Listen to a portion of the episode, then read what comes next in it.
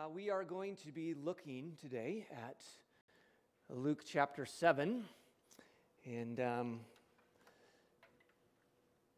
at a story which is sort of one of the uh, sort of favorite stories found in the Gospels.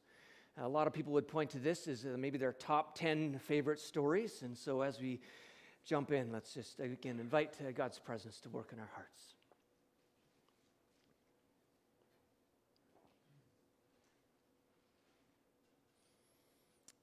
Uh, God, we thank you, Father, Son, Holy Spirit, that you speak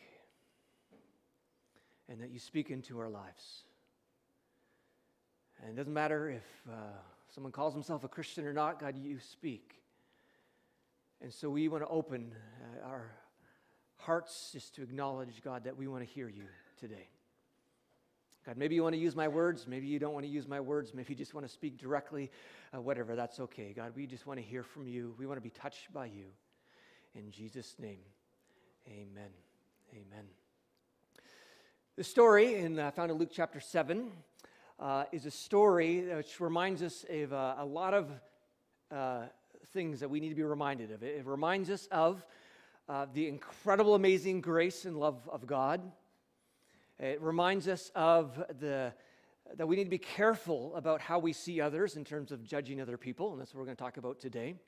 It also reminds us of where we get our, our strength to increase our love for each other, because this text has that famous line in it where it says, The one who has been forgiven much loves much. And of course, uh, we can do Ignatian contemplation, as it's called to one of this, these texts, where we place ourselves inside the story. And there are times in the story where we find ourselves as the Pharisee, and there are times in the story where we find ourselves as, as the sinful woman. And so let me read the entire text, and uh, this week we will only be looking at the uh, first portion of the text. Can you click it to the next slide there, Michael? Oh, there you go. It says, One of the Pharisees asked Jesus to have dinner with him. So Jesus went to his home and sat down to eat. When a certain immoral woman from that city heard he was eating there, she brought a beautiful alabaster jar filled with expensive perfume. Then she knelt behind him at his feet, weeping. Her tears fell on his feet, and she wiped them off with her hair. Then she kept kissing his feet and putting perfume on them. When the Pharisee who had invited him saw this, he said to himself, if this man were a prophet, he would know what kind of woman is touching him. She's a sinner. Then Jesus answered his thoughts. Simon, he said to the Pharisee, I have something to say to you. Go ahead, teacher, Simon replied. Then Jesus told him this story. A man loaned money to two people 500 pieces of silver to the one and 50 to the other but neither of them could repay him. So he kindly forgave them both, canceling their debts. Who do you suppose loved him more after that? Simon answered, I suppose the one for whom he canceled the larger debt. That's right, Jesus said. Then he turned to the woman and said to Simon, Look at this woman kneeling here. When I entered your home, you didn't offer me water to wash the dust off my feet but she has washed them with her tears and wiped them with her hair. You didn't greet me with a kiss, but from the time I first came in, she has not stopped kissing my feet. You neglected the courtesy of olive oil to anoint my head, but she has anointed my feet with rare perfume.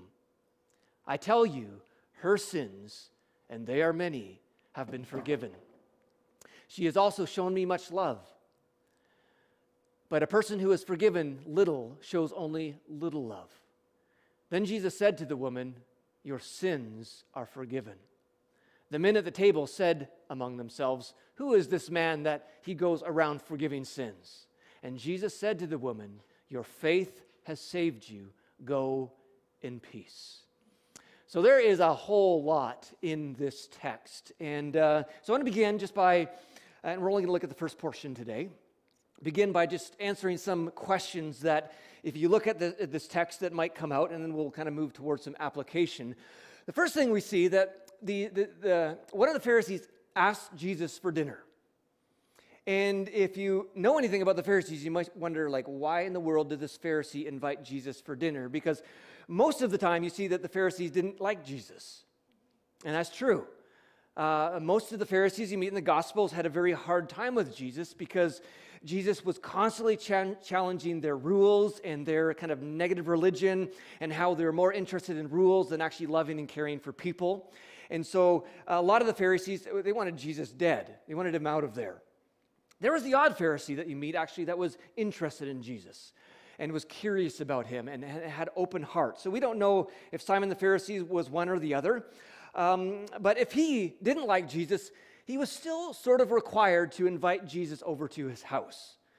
Uh, Jesus would go around and preach in various synagogues, and it was a hos- uh, culture of hospitality. And so it was kind of up to the local leaders to you know, invite the guest preacher over for lunch, whether you liked the sermon or not. And so Simon the Pharisee has Jesus over for a meal.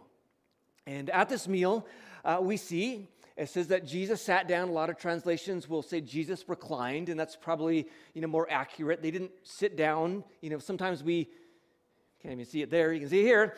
Um, uh, you, you, picture like the Leonardo's painting of uh, the last the Last Supper, where they're kind of sitting like we sit. That's not usually how they sat. Most of the times they would actually recline. It would be you know, over with one hand, like on a couch or on some cushions, and they'd eat with this hand, and it would be like, you know, a few hours kind of affair to eat and uh, talk with each other. And so, most likely, because this was a more formal meal, um, they would be kind of more spread out, maybe like this, where, you know, Jesus' feet and the other people's feet would be sticking out. So it would be very easy for this woman to come up behind and wash his feet because sometimes people wonder like did this woman like climb underneath the table or what was she doing washing jesus feet no, it actually says in the text she came up behind him. And so they would have been reclining in, in, in this kind of, kind of uh, position. And, and so it says that this certain immoral woman from that city heard that Jesus was eating there, and she comes over. Which brings up another question. I mean, if the Pharisees had a hard time with Jesus, well, they really had a hard time with, with sin, sinners, especially someone who is considered, you know, an immoral woman. And we don't know why she was considered a, an immoral woman. Maybe she was a prostitute. Maybe she just lived a messy life. life. Uh, we don't know. Uh, but Simon says she's a sinner, and she's there at this meal. How in the world did she get there? Uh, why would a Pharisee invite a woman into her home? Uh, as most scholars would say, that you know, most likely this meal was a meal out in the courtyard, not in their house. And when you invited the guest preacher over to have a meal after, you know, their services, their synagogue services, uh, it would actually be more of a public kind of event. You would have all the, the special people at the table, the leaders, and of course, Jesus was invited into that. And then you have all these people just kind of listening in. They wouldn't be eating, but they'd be listening into the conversation. And so, so this woman somehow probably heard about Jesus, maybe had an encounter with Jesus previously. I mean, John says at the end of his gospel that there's tons that what Jesus did that were obviously not written in the gospels. I mean, we have four little short stories. Jesus did, you know, thousands of other events that we don't know about. And so it could be that Jesus had uh, an encounter with this woman beforehand. And, and, and she's just amazed. Like, I just need to hear more about Jesus. So she shows up at this meal. And it could be that she's thinking, you know, why didn't anybody wash his feet? This is a distinguished guest. And, and maybe this woman has been so impacted uh, by Jesus that this is the first time she feels that, that she has a chance in life, or the first time she feels that she could actually be forgiven, or the, the first time that she feels hope. And there's, there's something about Jesus' teaching that, that's grabbed her. And so she comes and she wants to hear, and she's watching these, all these men eat at the table. And, and he's, she's probably wondering, like, why didn't anybody wash his feet? Because if you invited a distinguished guest, you would provide a servant, or maybe someone else would wash their feet, or at least you would provide something for them to wash their feet, which suggests that maybe Simon the Pharisee wasn't all that interested in liking Jesus. Kind of has to do the hospitable thing. And so maybe this woman sees Jesus eating there and is just like, this is ridiculous. Why isn't anybody honoring Jesus? And she, she goes up. She doesn't have a basin, she doesn't have a cloth, so she uses the only thing she has, which is she has this alabaster jar, which maybe she kept around her neck, which was very, very expensive perfume, by the way. Uh, most would say it was worth, around a year's salary. which is a lot of money if you consider most people's year salary. And uh, she doesn't have anything but her tears. And she's touching Jesus' feet and she's weeping. And why is she weeping? And I don't think that's hard for us to explain. I think every one of us, it doesn't matter if you're a Christian or not, that if you were to hug Jesus, if you were to touch him, there would be something that would bring tears to your eyes touching the one who is full of life and, and who is love and just so filled with grace. It'd bring tears to any of our eyes. And here, this, this woman, maybe a prostitute, is touching his feet, and the only thing she has to dry and to wipe uh, his feet is her, is her hair. And so she uses her hair to wash his feet. And, and, and in a sense, this is scandalous. Because to let your hair down in, in a public setting, in a more formal event like this, was, was really suggestive that you were sexually available. And maybe this is just the way this woman, if she was an immoral woman, maybe a prostitute, is just how she generally lived. And, and yet Jesus is allowing her to do this because Jesus sees something in her heart.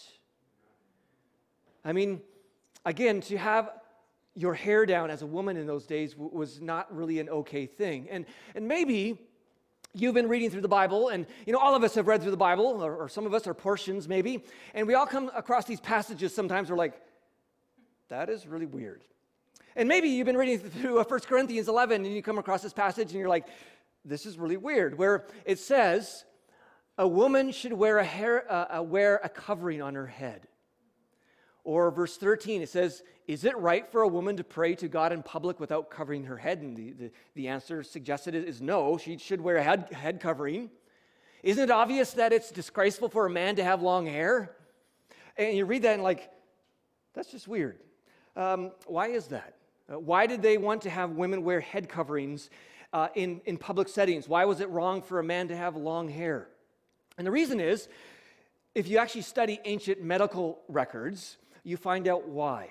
And a lot of people forget that the Bible was actually written 2,000 years ago. It wasn't written in today's culture. And so sometimes there's things that we don't understand today because of our culture uh, that were because of things back in their culture. And this is one of them in this passage. That if you read ancient medical texts, um, and I'll try to make this as safe as possible. They believed that a woman's long hair was actually part of the baby making process. Uh, they believed that, that hair had, had vacuum power for sperm. And so men shouldn't have long hair. They need short hair because they're not to vacuum sperm in, it's supposed to go out, so they shouldn't have long hair because hair has vacuum power. Women are to have long hair because it has vacuum power because they're to bring sperm into the uterus. And so, uh, in some ways, women's long hair was actually considered part of their genitalia, if you will. And so, just as it wasn't appropriate for a man to show up in, in church without anything on, uh, so too they wanted women to cover their hair. That's, that's why. And now we know because of modern, modern, science that that's just not so. And so we don't, this is not for today. But, you know, sadly, there are still churches that will make women wear head coverings uh, because they forget that the Bible was written in a different cultural context than ours. But, anyways, again, so you just picture this this woman washing Jesus' feet with, with all these, you know, very religious people around, and Jesus sees her heart. She's not doing this for any sexual reason, uh, but, but everyone around the table, you know what they would be thinking. and exactly this is what it goes on to say. It says, when, when the Pharisee who had invited him saw this, he said to himself, if this man were a prophet, he would know what kind of woman is touching him. She's a sinner. And so this Pharisee is thinking in his head if Jesus really were a prophet, then prophets should know people's character because you know, prophets in the Old Testament knew people's character, and obviously Jesus doesn't know her character and doesn't know anything about her.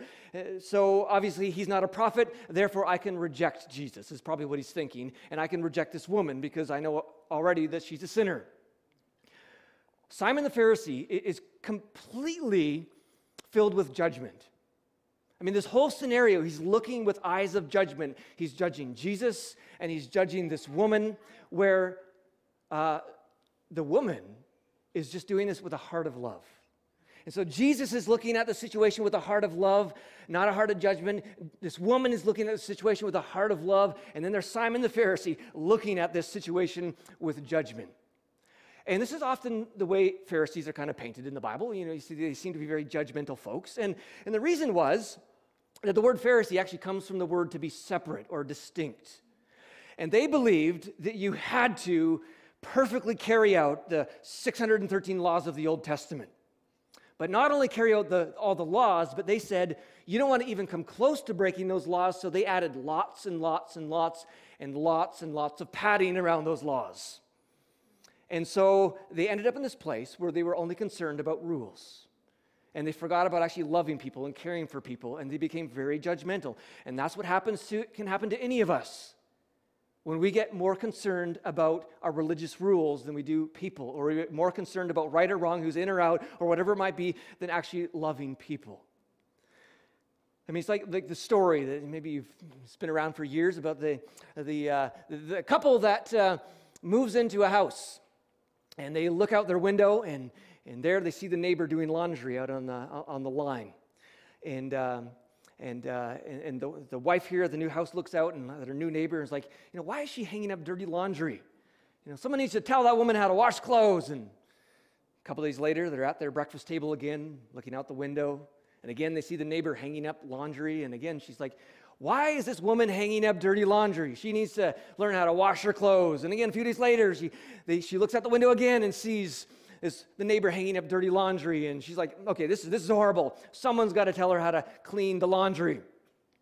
A few days later, again, sitting at the table, looking out, and she sees hanging up again dirty laundry, or uh, this time she's, she's hanging up clean laundry. And, uh, and she, she's like, well, finally the neighbor had to lear, learned how to wash her clothes. And, you know, the husband kindly said, well, actually, I just washed the window, you know.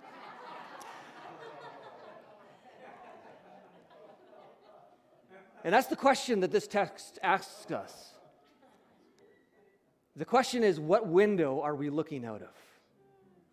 Are we looking out of the window of judgment, like the Pharisee, or are we looking out of the window of love, like Jesus? Even though that situation was very messy and it seemed like it was even very inappropriate for that culture, Jesus just had love for her. Love her in, in, in all the mess that was, was present there. And this text challenges us to move towards seeing others through love rather than judgment. Because in the end, I mean, Jesus uh, lifts this woman up with honor. Now, there are a few reasons. We're going to talk about judgment just a little bit today as we finish up here. Uh, why we judge. A lot of reasons, but three common reasons are we, first, we don't know the person well. Or secondly, we can't identify with that person's belief system, values, or behavior or that person somehow threatens how we perceive ourselves. We judge others in order to feel better about our, ourselves. Uh, first of all, we often judge people we just don't know that well, or we know kind of super, superficially. And the Bible tells us not to. I mean, uh, John 7 says, Stop judging by mere appearances. Or 1 Samuel 16, people look at the outward appearance, but the Lord looks at the heart. And we got to realize as Christians that our brains, like psychologically, just naturally want to make quick judgments on people. Because our brain is very, very interested in saving energy. It loves to save energy. And it takes a lot of energy to try to figure out a person, to really listen to their story or to, to say, you know, why did they do that? And, you know, maybe it's this or maybe it's that. It takes a lot of energy. Our brain would rather just say they're horrible or they're good. And it has got all this energy to use other places. And so, very quickly, when we see somebody, we will make judgments about them. Very quickly, when we see someone act in a certain way, we'll make a judgment about them. Very quickly, if someone looks different than us or is from a different religion or culture or background, we will make judgments on them because our brain wants to save all this energy. And as followers of Jesus, we must do everything we can to resist that. Because we realize when we judge by appearance, we're probably judging wrong. Only God knows the heart. And so uh, we just got to resist. I mean, I mean, maybe someone, uh, you know, has someone today, you know, kind of tailgating me, and it's very easy to get frustrating, and, and, and it's very easy to make a judgment like, I mean, what a horrible person that is. That's what we got to resist. Because maybe, I mean, maybe they just found out that their, you know, daughter is in the hospital and, and about to die. I mean, I would tailgate in that situation. I mean, we need to think the best about people. I mean, the other problem with judging by appearances is sometimes we, we make wrong judgments both ways. I mean, sometimes we may see somebody who, you know, it looks like they have everything together. You know, they look great in the community. They're very personable. They're amazing people, but, you know, at home they're abusive and horrible and awful. Uh, we don't know people's heart. And so we need to be careful by judging by appearances. And, and this is what Simon the Pharisee does. He just judges Jesus quickly and he judges this woman quickly and totally writes them off when he was actually so far from the Father's heart. And this is the problem with judging people. When we judge people, it tends to push us away from the Father's heart and it leads us down a path that, that leads us away from love. And, and, and Paul says in Galatians 5 6 that the only thing counts, that counts, is our faith expressing itself through love. And again, every nook and cranny of the Bible, you see that, that we are to smell and taste of love, not, not of judgment. Secondly, we often judge because we cannot identify with that person's belief system, values, or behavior. We tend to like people who look just like us and resist people who are different than us. And you can just see what's going on in the States right now. I mean, you just see this playing out in, in, in some ways. Um, I, I, mean, it is so important that you he, learn to hear people's story. It's, I mean, if you want to judge someone, at least don't judge them until you really hear their story. I mean, you could take this woman in this story, and maybe even some of you might be, you know, hear the word prostitute and you just write them off, you know, you know, horrible person like that. But do we know her story? When you know someone's story, sometimes it changes everything. I mean, we don't know. Maybe uh, she, you know, maybe her husband left her and she was left with four kids at home. And she did everything in her power to find, you know, work or something where she could feed her kids, and, and she can't. And so she's like the only thing she can do to, to, to, to, you know, to have her kids survive is to go sell her body. And she's not doing that because she wants to be sinful. She's doing that because she, she just wants to, to, to, do something to have her kids survive. Because in those days, I mean, everybody was pretty much poor. Everybody lived day to day. And, and so if you were left with four kids, I mean, uh, I mean she's, maybe she's doing this out, out of love, but she's stuck. Maybe she is maybe similar to the woman at the well, you know, divorced five times. Maybe it was because she couldn't have a baby. And in those days, you know, men were very much about having a male child. And, and, and if your wife couldn't, then you, you just divorce them and go find someone else who maybe could have a child. And maybe she kept being divorced because she could never produce a male child for the, the males of the day. And, and so, again, she's, she's stuck by herself and, again, is forced to sell her body. I mean, maybe she ran away from from home because she was abused when she was young, and she finally meets this guy who says, "I'm going to take care of you, and I'm going to, I'm going to be awesome to you." And then she, uh, he forces her to, to sell herself. I mean, we don't know, but when you know someone's story, it changes everything. And you see, Simon the Pharisee doesn't know this woman's story, but Jesus somehow has a revelation because he later says that this, this woman has a hard life. She has had many sins. When you hear people's story, it changes things. You know, in the most crazy conflicts in this world, like cr- crazy conflicts between like Israelis and Palestinians, you know what the only thing they found that kind of works? Is you take an Israeli, you take a Palestinian, you get them to sit in the same room, and you say, please share your story with each other. And when they hear each other's stories, something changes. It builds compassion. And this is why, again, we need to listen to people's stories because a lot of times we are simply a makeup of all the things we've experienced and learned and been through. I mean, and so someone, if they grow up like in a Muslim home, they might look different than we do because they've had different experiences. I mean, we got to be willing to hear people's stories. Because again, we don't know the heart, only God knows the heart. And so, again, Simon the Pharisee is not willing to listen to the story. He's looking through eyes of judgment, where this uh, Jesus is looking through eyes of love. In Colossians 3 says, Put on your new nature and be renewed as you learn to know your Creator and become like Him. In this new life, it doesn't matter if you are a Jew or a Gentile, circumcised or uncircumcised, barbaric, uncivilized, slave or free. Christ is all that matters, and He lives in all of us. Since God chose you to be the holy people He loves, you must clothe yourselves with tender hearted mercy, kindness, humility, gentleness, and patience. Make allowance for each other's faults and forgive anyone who offends you. Remember, the Lord forgave you, so you must forgive others. Above all, Clothe yourselves with love, which binds us all together, together in perfect harmony. Now, one last thing, and that is that we often will judge people uh, because somehow that, that person threatens how we perceive ourselves. We judge others in order to feel better about ourselves. And this is why it is so vital that we get our life from the Father, Son, and Holy Spirit. If we get our life from any other place, and we do at times, uh, it, it just leads us towards being judgmental. The Pharisees, again, they got their life from being right. They got their right from following the rules. They got their, their life from, you know, I'm, I'm doing okay and I'm pleasing to God because I'm following all the rules. If you get your life like the Pharisees from being right and following all the rules, then you will judge anyone who doesn't. And if you think you have to earn your spot with God, you will make sure everybody else earns their spot too.